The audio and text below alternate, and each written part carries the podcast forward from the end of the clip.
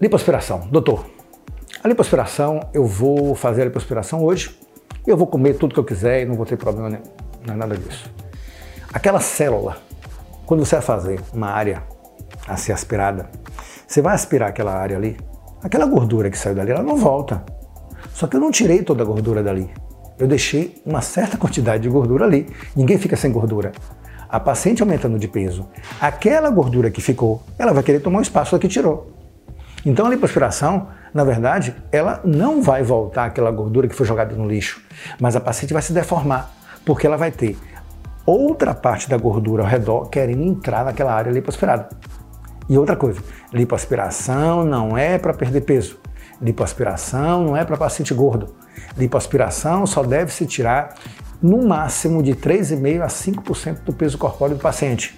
Considerando o paciente 70 quilos, no máximo 3 litros e meio não precisa tirar mais. Se você está tirando muito na lipoaspiração, você vai ter um risco maior.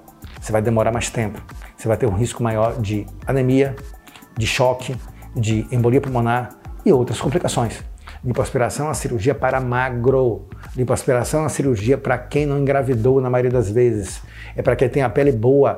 Quem manda é a pele. Se você lipoaspira uma pele que não vai funcionar, que ela vai ficar flácida, não adianta nada fazer lipoaspiração. Ah, porque eu fiz lipo, eu não quero fazer abdômen. Não tem querer, não. Abdômen e lipoaspiração são coisas completamente diferentes, mas quando a pele está bucha, não tem jeito, tem que ser abdômen. Mas a lipoaspiração ela não volta. Agora, não é para emagrecer. Quem quiser programar uma lipoaspiração a cada seis meses para se manter magra, pode esquecer que não vai ter sucesso de jeito nenhum.